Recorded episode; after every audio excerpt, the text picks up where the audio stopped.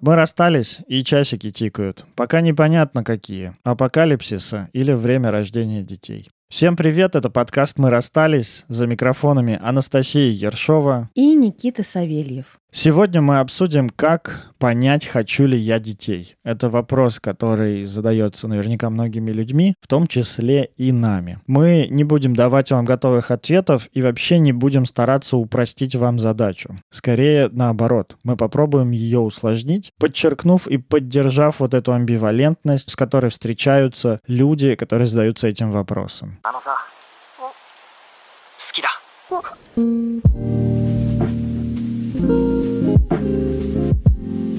Никит, что по детям? Хочешь детей? Это ну... Этот вздох, и можно монтировать сразу отбивку, и с вами был, в общем, подкаст «Мы расстались», потому что это ответ на все вопросы, все ответы в этом вздохе. Давай я опишу такое вот состояние. Когда я смотрю, например, на красивых детей, которые в какой-то идеалистичной такой картинке, когда я вижу родителей с детьми, и они такие, дети не орут, не заливаются в истерики, а просто такие хорошенькие, там смеются, что-то бегают, прыгают, играют, какие-то приколы отчебучивают. Я думаю, блин, как клево, было бы прикольно когда-нибудь, вот чтобы у меня тоже были такие моменты, чтобы у нас были какие-то дети. А иногда я просыпаюсь с утра, смотрю на улицу, там бассейн, и там бегают дети, орут, с родители с ними уже там что-то играют, ходят, или я смотрю там в самолете с ребенком, когда мама может стыдиться того, что ребенок там плачет, или вот всякие там мы опять обкакались там и вот это вот. Я думаю,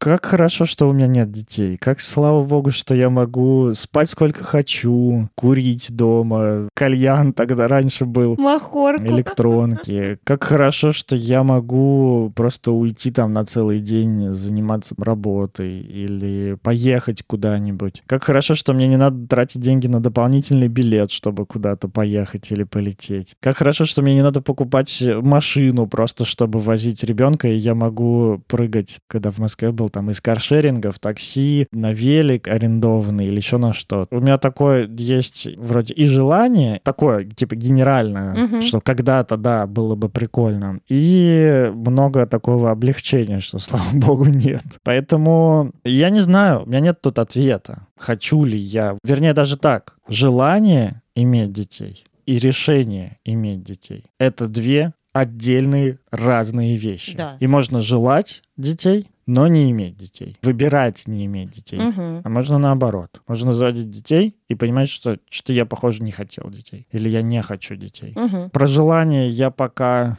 в какие-то моменты да, наверное, в какие-то моменты вообще нет. Решение заводить детей в ближайшее время я не принимаю. Угу. А ты? А я? Вообще, пока я тебя слушала, подумала о том, что ну, ты рассуждаешь вообще-то какими-то понятными для меня категориями. С другой стороны, я не могла не пошутить у себя в голове сексистскую шуточку про то, что сейчас тебя слушают папаши, про то, что хочу уйти на весь день и думают, а в чем, блядь, проблема, нахуй, иди.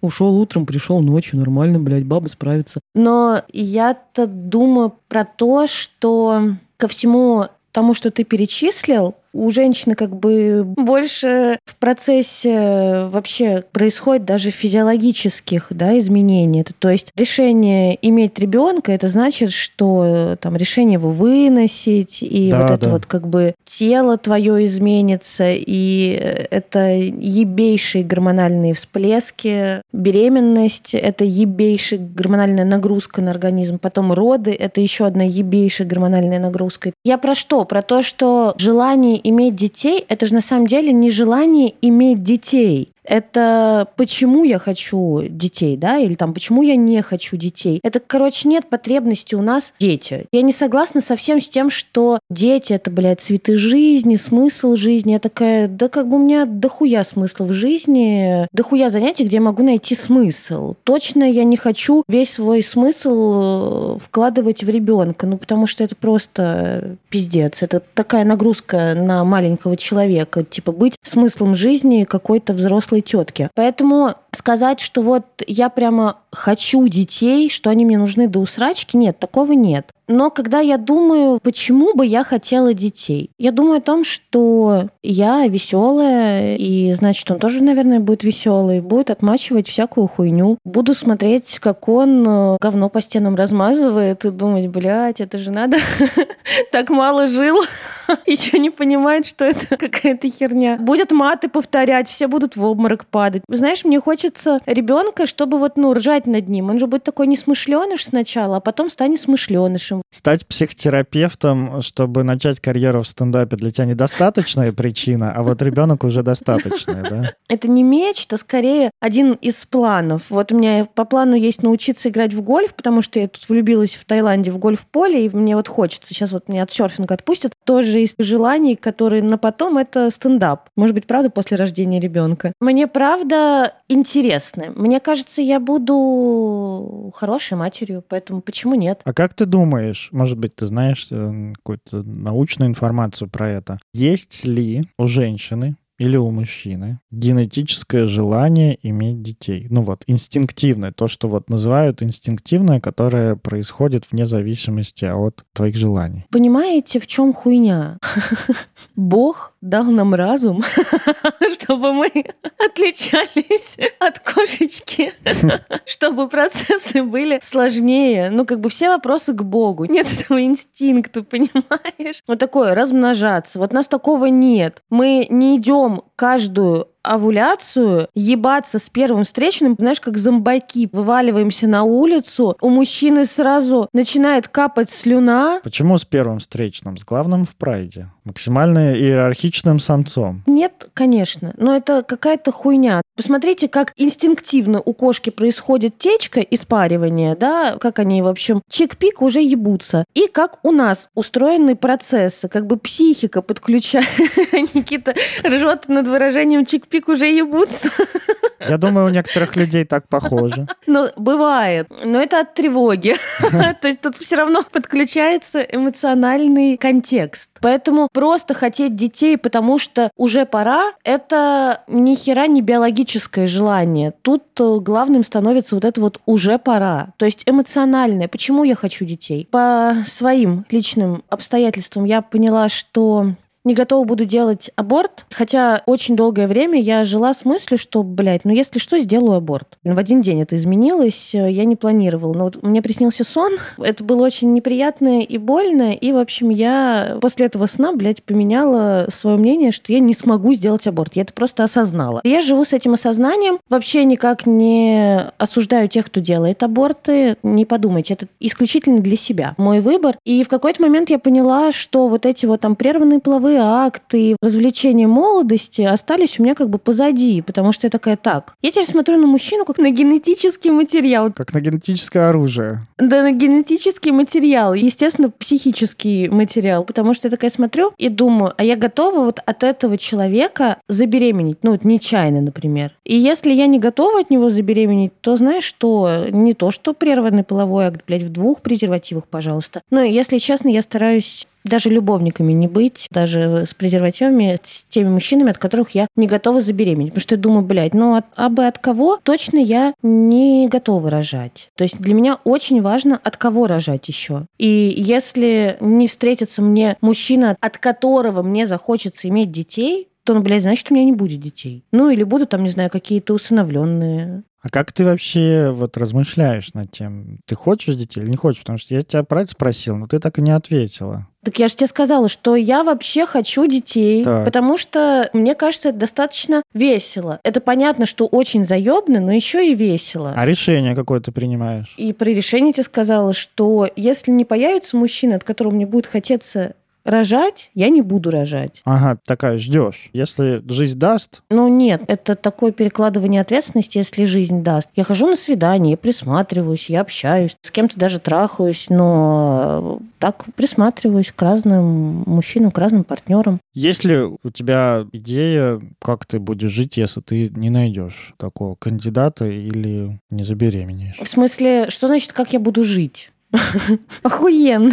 Рассматриваешь ли ты вариант вообще не иметь детей? Да, я же говорю, конечно. Я рассматриваю такой вариант. Меня качало в этой теме в разные стороны. В какой-то момент мне показалось, что я вообще такая child-free и вообще нахуй рожать. Я позвонила маме, говорю, мам, э, в общем, я похоже, child free, ты как отнесешься к тому, что вот от меня у тебя внуков никогда не будет? Он такой, да ладно, Настя, хорошо, нормально твое решение. А потом, когда я уже поняла, что не, в принципе, родить это прикольная идея, прикольный опыт, вот так я бы даже сказала, прикольный опыт. Я маме говорю, мам, ну я все-таки подумала, что родить это прикольный опыт. Она такая, блядь, я, конечно, охуела, когда ты мне позвонила, но постаралась не выдать своего ахуя, когда ты заявила, что ты child free. Поэтому, что, буду серфить, буду серф бабулькой. Хотя я и с детьми буду серф бабулькой. Да хуй знает, Никит, как буду жить? Без детей. Вот так. Если детей не будет, буду жить без детей. А если будут дети, буду с детьми какое-то время придется, конечно, жить.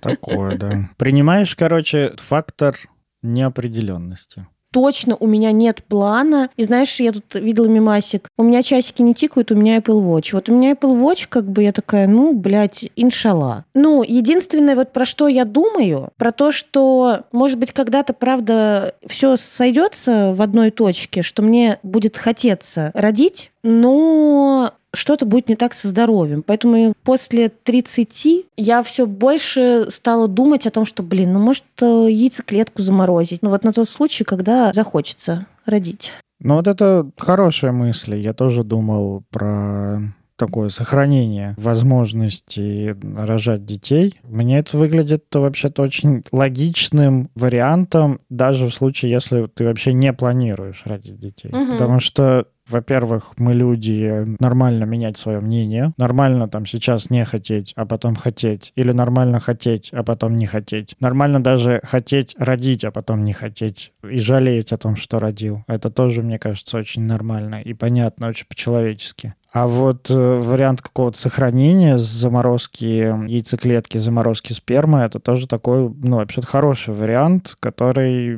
имеет смысл вообще-то прорабатывать, о котором я тоже думаю. Если позволяют и финансовые возможности, потому что все равно там как бы за хранение каждый год сколько ты платишь. И здоровье. При этом, кто не знает, заморозка спермы гораздо дешевле, чем заморозка яйцеклетки. Потому что, блядь, сперма у вас раз в два месяца обновляется. Понятно, что как бы все равно там а, активность понижается понижается сперматозоидов, но сперматозоиды обновляются, а яйцеклеток у женщины вот сколько штучек при рождении сформировалось, только вот на всю жизнь и есть. Только уменьшается их количество каждую менструацию. Поэтому, понятное дело, пореже товар яйцеклетка чем ваша сперма. При этом здесь тоже есть такой, знаешь, э, фактор часиков, которые тикают потому что вот насколько я читал, я могу быть сейчас неправ. Возможно, когда у нас будет сезон с гостями, мы позовем врача по... Акушера-гинеколога. Акушера-гинеколога, ну, который по зачатию детей. Вообще, наверное, прямо даже репродуктолога хорошо бы. Репродуктолога, да,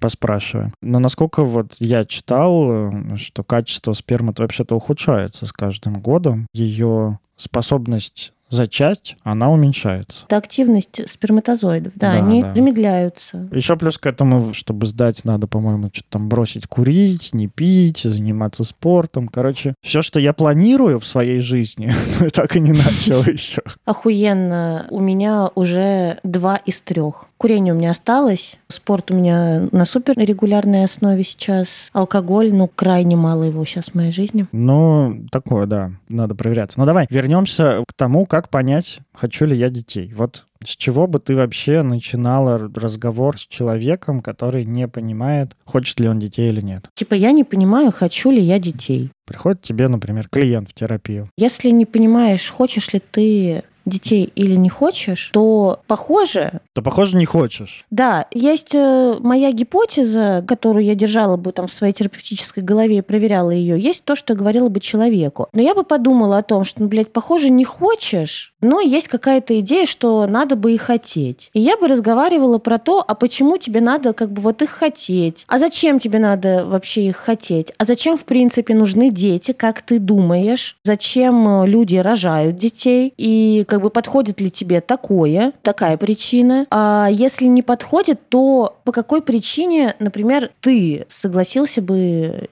иметь детей? Какие причины тебе подходят? чтобы рожать, например, угу. да, или там, ну, зачинать ребенка. Ну и насколько эти причины сейчас актуальны, чтобы вот прямо сейчас этим заниматься. И какие есть еще в твоей жизни сейчас процессы, сферы, что ты так вот как бы по-крупному, знаешь, менеджеришь в своей жизни, там, не знаю, может, только переехал или работу поменял, или, может быть, у партнера нет на самом деле сейчас классного, надежного, на кого можно опереться. Да, я бы тоже начинал разговор, вот когда задаешься вопросом, хочу ли я детей, я бы тоже начинал с напряжения от идеи того, что вообще надо этим вопросом сейчас задаваться. Потому что за этим напряжением наверняка что-то стоит. Тут еще какая история может быть? Вы либо в отношениях, либо вы не в отношениях. Если вы в отношениях, то вопрос рождения ребенка вполне себе может быть одним из контуров вашей системы парной. То есть это может быть каким-то способом, например, ухода от каких-то проблем. Это может быть каким-то местом для сближения, когда, например, один человек хочет и говорит «я хочу», а второй не понимает, хочу ли я, но мне отношения важны, поэтому я вот начинаю разбираться с этим и попробовать как-то понять себя. А может быть, что это такая, знаешь, заявка как бы на уникальность некоторую в отношениях. Короче, я хочу детей в этих отношениях, ну, чтобы, блядь, стать совсем особенной для своего партнера, понимаешь? Это вот моя женщина. Тоже вариант, правда. Конечно, я поэтому и спрашиваю, что за эмоциональная потребность. Почувствовать себя особенным для своего партнера можно не рожая. Точно надо рожать, чтобы договориться о том, что мы особенные друг для друга. Это, знаешь, чаще, наверное, для меня размышления «хочу ли я детей» звучат на самом деле, ну вот если их перевести немножко, то они звучат так. Так, о чем мне надо подумать, чтобы захотеть детей, и от меня все отстали?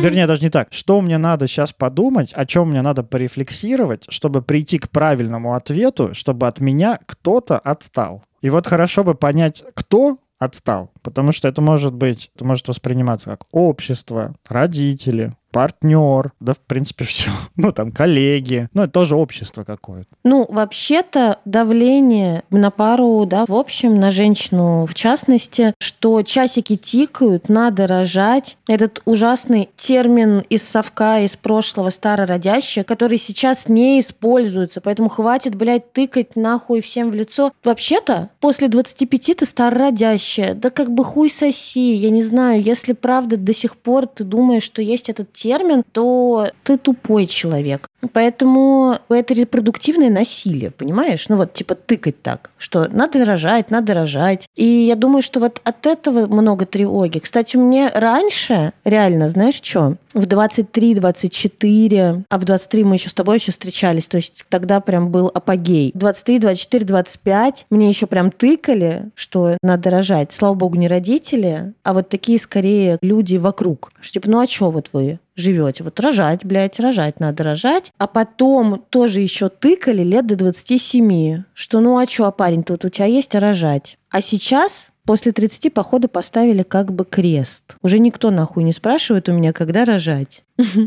Может быть, частично, конечно, сменилось окружение. Ну, скорее всего, правда, у тебя поменялось окружение, у тебя сменилась работа, потому что у тебя все-таки работа была сильно завязана на детях и на женщинах, которые по большей своей части считают, что родить — это must-have, и ты все потеряешь, если не родишь. Я про нянь говорю, я не про родителей, скорее говорю. У меня все мои мамочки, во-первых, они были супер клевые, супер такие в бизнесе, реализованные в карьере. Ну, правда, у меня все-таки был хай. Да-да-да. Повыше уровень. И все мне говорили, Настя, спасибо вам за няню. Няня охуенная, но вы сами не торопитесь. Вы такая клевая, такая молодая стройте свою карьеру, занимайтесь делами, родить успеете. Вот так. Ну, то есть мне никто из мамочек ни разу не сказал, типа, Настя, ну а вы когда рожать? Такого не было, слава богу. Я специально погуглил перед выпуском о том, до какого возраста женщина может родить. И там вообще говорят о том, что, ну, в каких-то случаях она может рожать вообще там чуть ли там не до 50 лет. До наступления климакса, по сути. Да. Ну, и там понятно, что климакс у всех в разное время наступает. Вообще-то у кого-то наступает в 45, в 43, а у кого-то в 57, понимаешь? Это все, правда, связано с индивидуальным организмом. Да, я больше предлагаю вот уйти в такое, знаешь, поддержание амбивалентности. Потому что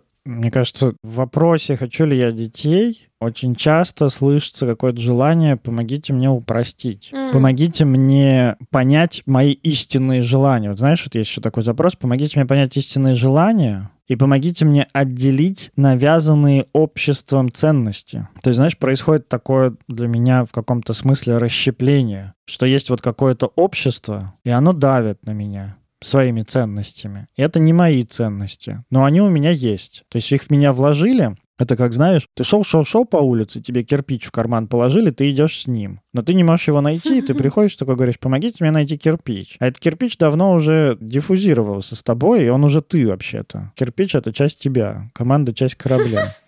Максимум, что кирпичи эти высираешь, когда боишься там, что не успеешь родить или еще что-то такое. Вот тут мой point, наверное, в том, что любая установка, которая пришла от общества, если вам мама там с бабушкой постоянно говорили о том, что рожать хорошо, вообще-то это ваш интроект, даже если его вам заложил кто-то другой. Если вы откликаетесь на него, чувством вины, что еще не родили, или чувством стыда, что еще не родили. Такими какими-то чувствами, что, ну, что-то вот вроде надо, а я не делаю то это ваш угу. интроект, это ваша установка. И неважно, кем она вложена в конкретном этом случае. И она будет вас нет такого способа, чтобы вот вы пришли к кому-то, и кто-то из вас выгрузил эту установку, потому что она давно уже сцепилась со всей вашей системой. Не, ну почему на терапии мы там работаем с интроектами, перепроверяем и либо отвергаем, либо принимаем, что да, мне это подходит, а вот это не подходит. Как раз я говорю, что такая работа есть, но клиент ее делает самостоятельно. Нет такого, что помогите мне найти и сказать. Ну, то есть это не работает так, что типа, а, это общественная ценность, которую тебе вложили, которая совсем не твоя. И все, ты такой, а, ну все, спасибо, мне полегчало. Да нихера, от этого легче не становится. Нет, так реально от этого этого легче не становится. Я скорее говорю обратно. Да, это может быть какая-то ценность от общества, в котором ты формировался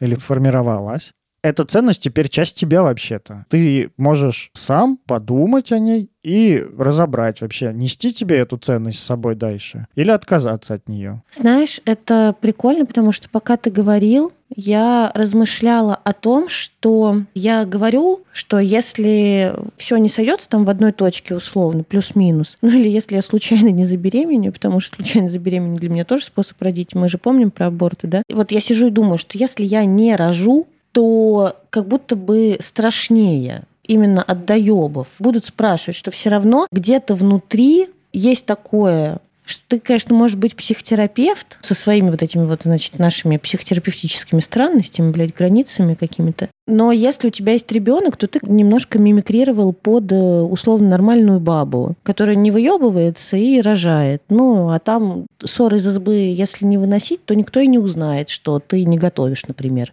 Ну, понимаешь? То есть как будто бы все равно это какой-то вот до сих пор показатель. Кажется, что вроде бы у меня там два часа терапии в неделю, много лет терапии уже. И какие-то такие штуки, правда, меня мало ковыряют. Ну, еще там, не знаю, с опыта в школе травли, меня мало ковыряют, что типа нормальные, ненормальные, но все равно есть это на подсознании. Если рожаешь, нормальная баба. Если не рожаешь, то ненормально. Причем по здоровью это одно, не рожать, это тоже, типа, знаешь, такое оправдание как будто. А бы. ты часто сейчас с таким сталкиваешься? Я не сталкиваюсь с тем, что это озвучивается. Нет, хотя бывает. Упрекает ли тебя сейчас кто-то? Ну, ты понимаешь, что я говорю не про упреки, а говорю про это внутреннее ощущение, что все равно оно как будто бы есть. Что, ну, типа, блядь, дал Бог вагину, рожай.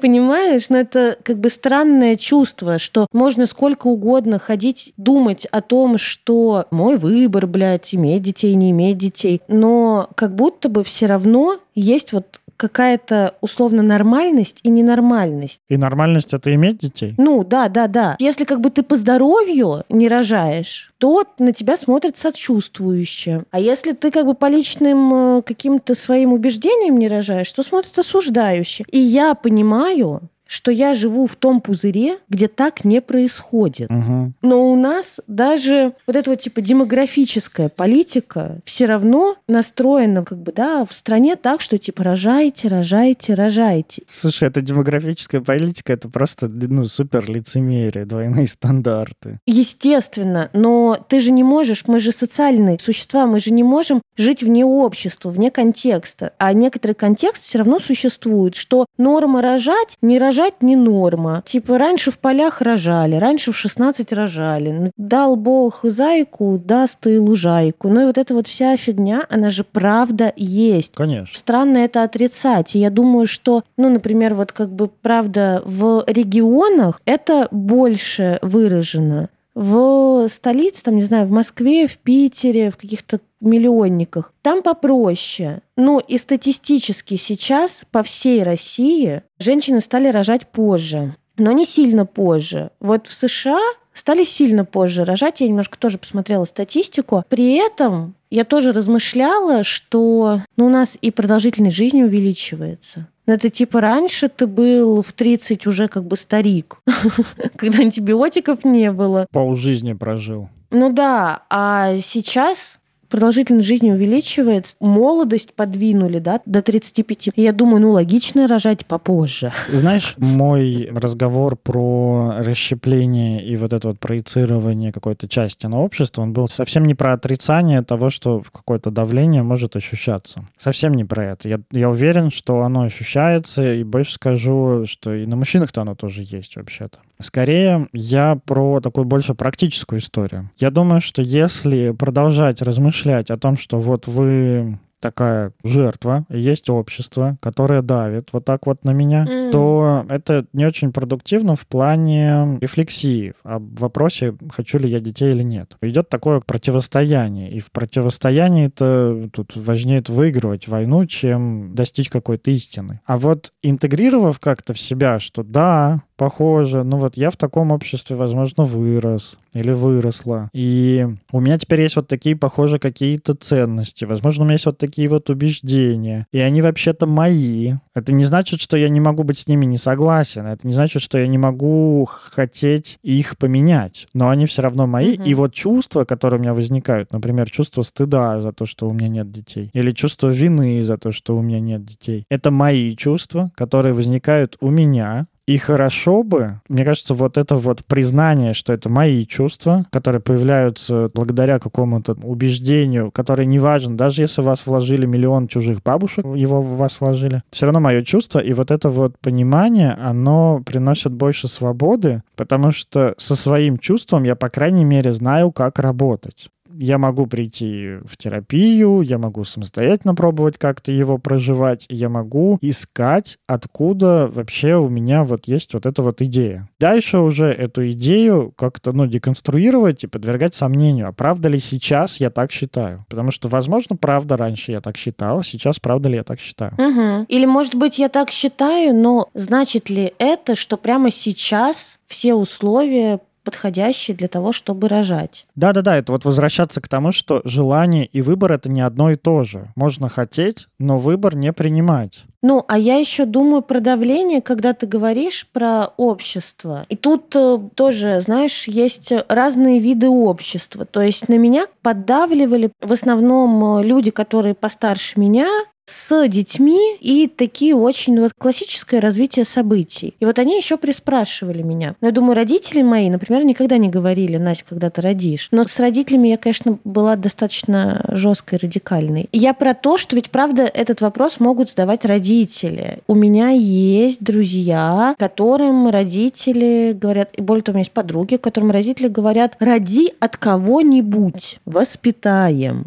Я молчу о том, что это репродуктивное насилие даже. Это давление. И это, конечно, вообще жуткое обесценивание и функциональность, что типа роди от кого-нибудь, хочу внуков, воспитаем, но это ужасно. Но это же вопрос сепарации. То, что вот ты говоришь, не ходить э, жертвой, что важно не ходить жертвой давления, жертвой насилия, это сто процентов. Хорошо бы понимать, что это можно не терпеть. Вопросы на работе, что ну а когда вы, блядь, с Олежкой рожать-то будете? Уже давно вместе вообще-то. Свадьбу-то в прошлом году сыграли, а беременеть ты когда? В декрет когда? На эти вопросы можно не отвечать, не реагировать адекватно, псевдоадекватно, потому что вообще-то адекватно отвечать не ваше дело. Ну, У нас выпуск, похоже, пошел по двум нарративам. Один нарратив про амбивалентность и про разные чувства, которые могут быть разнонаправлены в вопросе, хочу ли я детей или нет. Второй нарратив, он такой вот прям достаточно яркий в этом выпуске. Это про какое-то давление общества, про репродуктивное насилие, про то, как на это отвечать. Я думаю, что это правда ценно, потому что мне, например, никогда не понять, что может чувствовать женщина по поводу вопроса рождения детей. Ты здесь раскрываешь это вот с такой, ну, женской стороны. А я, похоже, вот раскрываю это со стороны такой, ну, вот своей какой-то мужской. Вопросы, о которых я больше думаю. Рациональный. Э, рациональный и эмоциональный, потому что ты уже не просто рациональный мужчина, ты рациональный и эмоциональный мужчина, как бы разблокировал ачивку. Скорее к тому, что здорово, что мы здесь вдвоем ведем, потому что это расширяет сильно вот размышления об этом. Я поняла, знаешь что? Когда ты начал говорить про два нарратива, я думаю, блин, правда, и оба важны. А еще я подумала, что как будто бы очень сложно в этом вопросе остаться, правда, один на один со своими желаниями. Очень сложно послушать только себя. Как будто бы такая заряженная тема, как будто бы ты, блядь, в ней никогда не один. И это правда, потому что как минимум вы в ней с партнером. Хочу ли я? Хочет ли партнер? Время ли для меня сейчас рожать? Да? То есть, ну, я же могу, например, подумать, что ну, вроде бы сейчас у меня все так устроено в моей жизни, карьере, в этапе отношений, что, ну, похоже, сейчас хорошее время рожать. Я прихожу к партнеру и говорю, ну, слушай, я вот подумала, я поняла, что это не какое-то там болезненное желание, но вот сейчас какое-то хорошее время. Он такой, бля, я, кстати, собирался тебе тут сказать, нам надо переехать в Антарктиду, у меня повышение. И ты думаешь, ну, по пизде пошло хорошее время. Но получается, у меня хорошее время, а у партнера не время. И правда, ты никогда не один в этом вопросе. Вопрос именно как бы хочу я детей или не хочу, рожать или не рожать, когда рожать.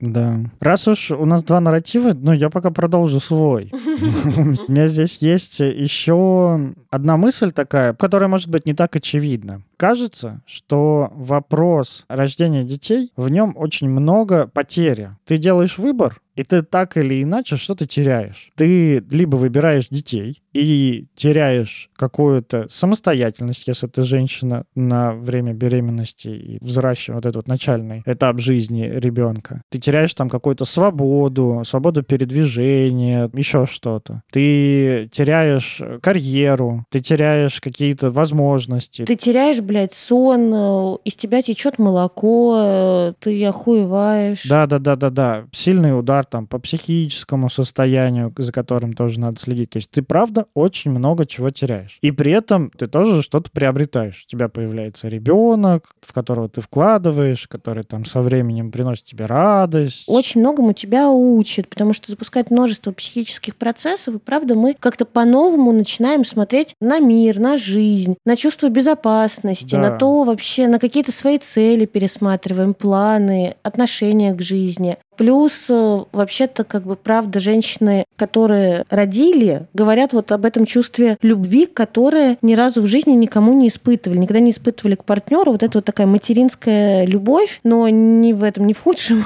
смысле этого слова, не удушающая, а вот это вот как бы просто как ощущение вот это вот пережить. Да, да, да. В общем, ты много чего теряешь, но еще и при этом приобретаешь. И отказываясь от ребенка, ты тоже приобретаешь свободу, ну вот и много чего, но не узнаешь вот этого опыта материнства. Не пошлешь через несколько лет пиздюка за пивом. Да, да, там не принесет тебе стакан воды. И вот знаешь, иногда складывается ощущение, что это вот единственный вопрос жизни, в котором ты что-то потеряешь, а что-то приобретешь. А вот мой поинт в том, что вообще-то мы такие решения принимаем постоянно, что наше решение пойти в один университет вместо другого или не пойти в университет вообще, это тоже решение про приобретение чего-то и потерю чего-то. Наше решение встречаться с, и строить отношения с одним человеком, а не с другим, или, например, вступать в отношения вместо того, чтобы оставаться одним, это тоже вообще-то решение, в котором ты что-то теряешь и что-то приобретаешь. И вообще любое решение, вплоть до решения, там, что я буду есть на завтрак, это, по сути,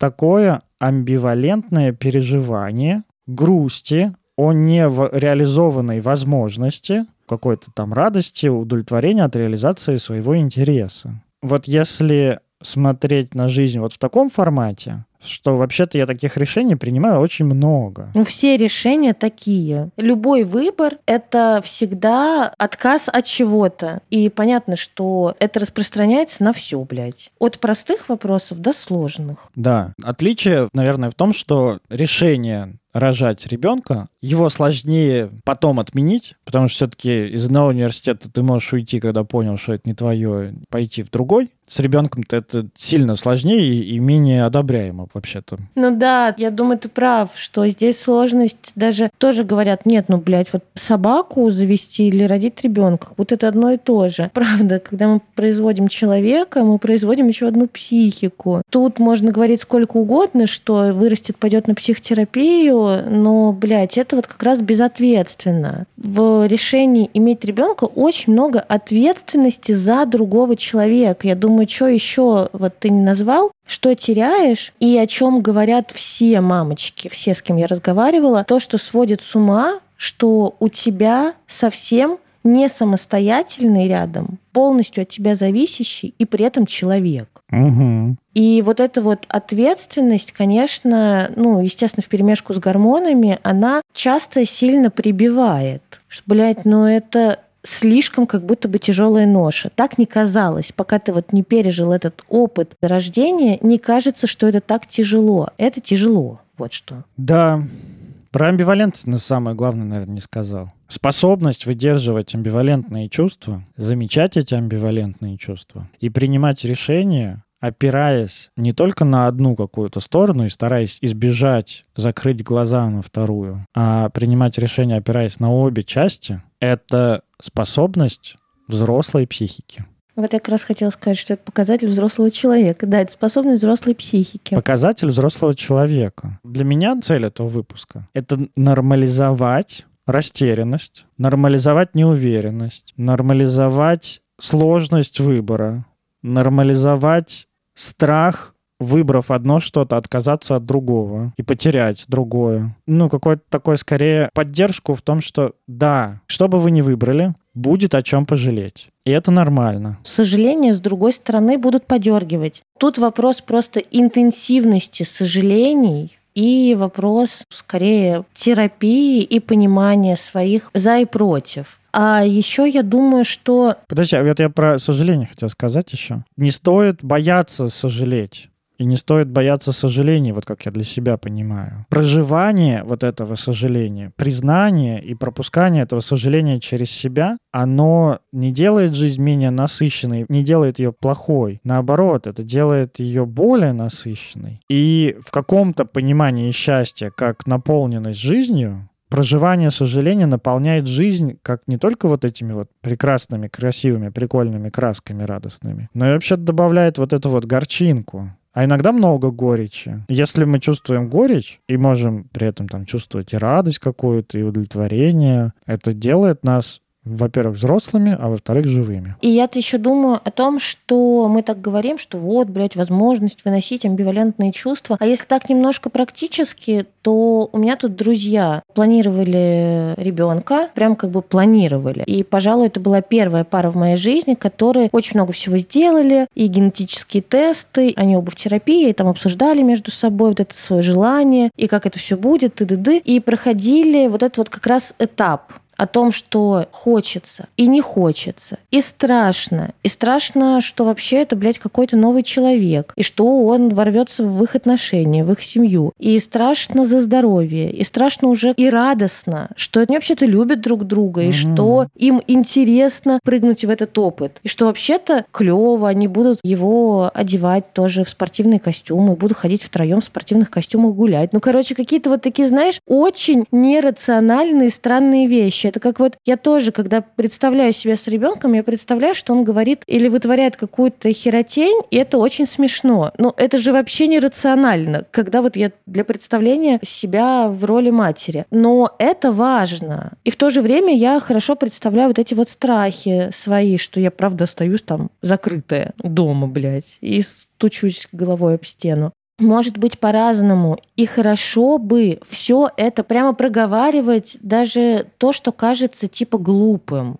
Типа, блядь, а вдруг мне захочется его отменить. Да это нормальное желание вам стопудово, прям вот клянусь когда-нибудь захочется это отменить. Вы будете смотреть на своего ребенка и думать, нахуя я тебя родила? Кто, кто, блядь?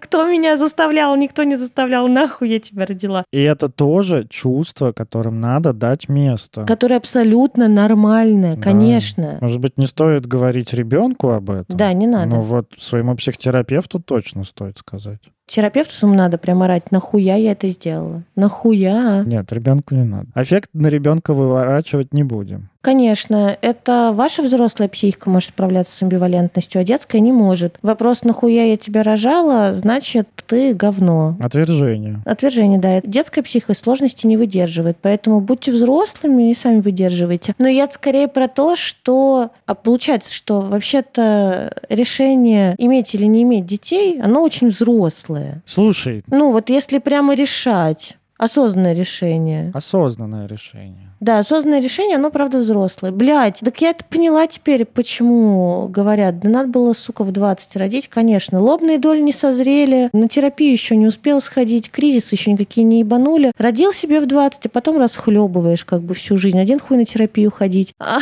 а вот так вот в 30, блядь, осознанное решение взрослого человека, вынесли ей эту амбивалентность. Вот сука. Ну, я бы здесь еще, знаешь, вот э, по нашему разговору у кого-то может сложиться впечатление, что мы рекомендуем сначала как-то стать взрослыми, а потом уже принимать решения и рожать. Я бы здесь нормализовал еще, когда ты рожаешь там и в 20, и, не знаю, там в 16, и в 18. Ну что, ну такая жизнь, господи. Ну, это нормально родить, не будучи взрослым психически. Это угу. тоже нормально. Может быть, это наоборот как-то сподвигнет на рефлексию, психическую работу, и это взросление произойдет. А может быть, не произойдет. И правда, таким людям может быть тяжелее. Тоже непонятно, кому будет тяжелее. Тому, кто осознает всю эту амбивалентность этого мира, или тому, кого кидают из направо-налево. Тоже непонятно. В общем, жизнь разная. Ой, да честно сказать, иногда я, если ты говоришь про сожаление, я иногда сожалею. Вот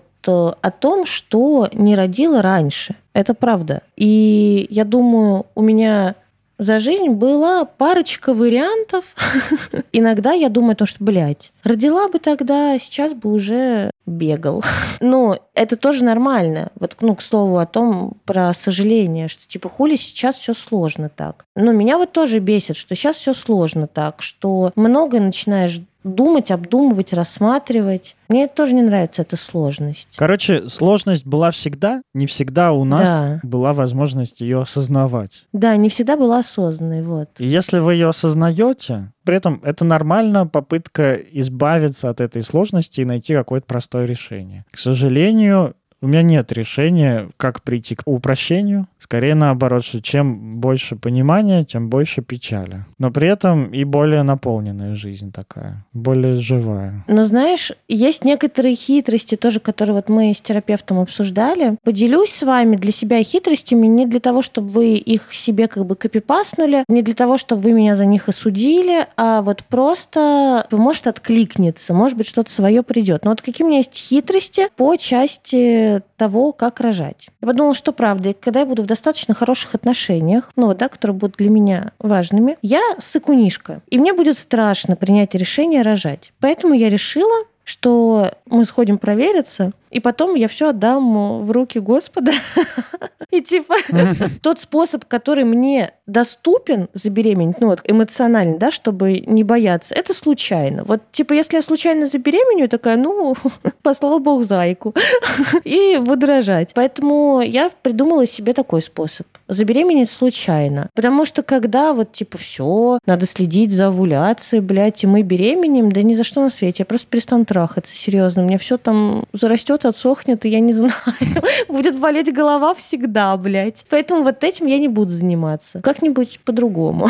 На этом мы и закончим. Собственно, сегодня наш выпуск, мне кажется, получился такой же хаотичный и такой же сложный в систематизации, как и вопрос хочу ли я детей, он тоже достаточно хаотичный и сложный в систематизации. Мне кажется, это такая особенность фона. Если мы были вам полезны, здорово. Если не были, то, ну, такая вот жизнь. То тогда напишите про себя, почему вы хотите детей или почему вы не хотите детей. Вообще хотите или не хотите, как вы к этому пришли. Может быть, ваш комментарий в нашем телеграм-канале под этим выпуском будет полезен кому-то, кто его прочтет. Вот, предлагаю так тогда обойтись. Да, спасибо, что нас слушаете. Спасибо, что Подписывайтесь на нас на Boosty и на Patreon е, чтобы поддержать наш подкаст. Спасибо тем, кто репостит нас в сторис, рассказывает о нас друзьям в других местах. Делайте это, пожалуйста, почаще, это очень приятно. Подписывайтесь на наши социальные сети, они все в описании к этому выпуску. И э, смотрите наши вебинары про отношения. Ссылка к этому выпуску. А еще я вижу в запросах в Инстаграме, но еще никому не ответила, про то, что слушательницы подкаста спрашивают у меня про клуб, потому что я стала его упоминать. Никит, а добавь, пожалуйста, ссылку на сайт,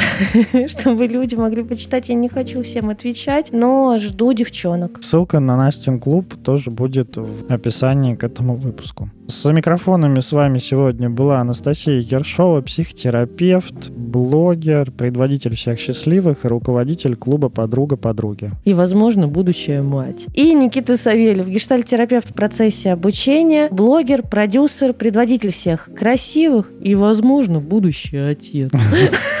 Все, всем пока. Пока-пока.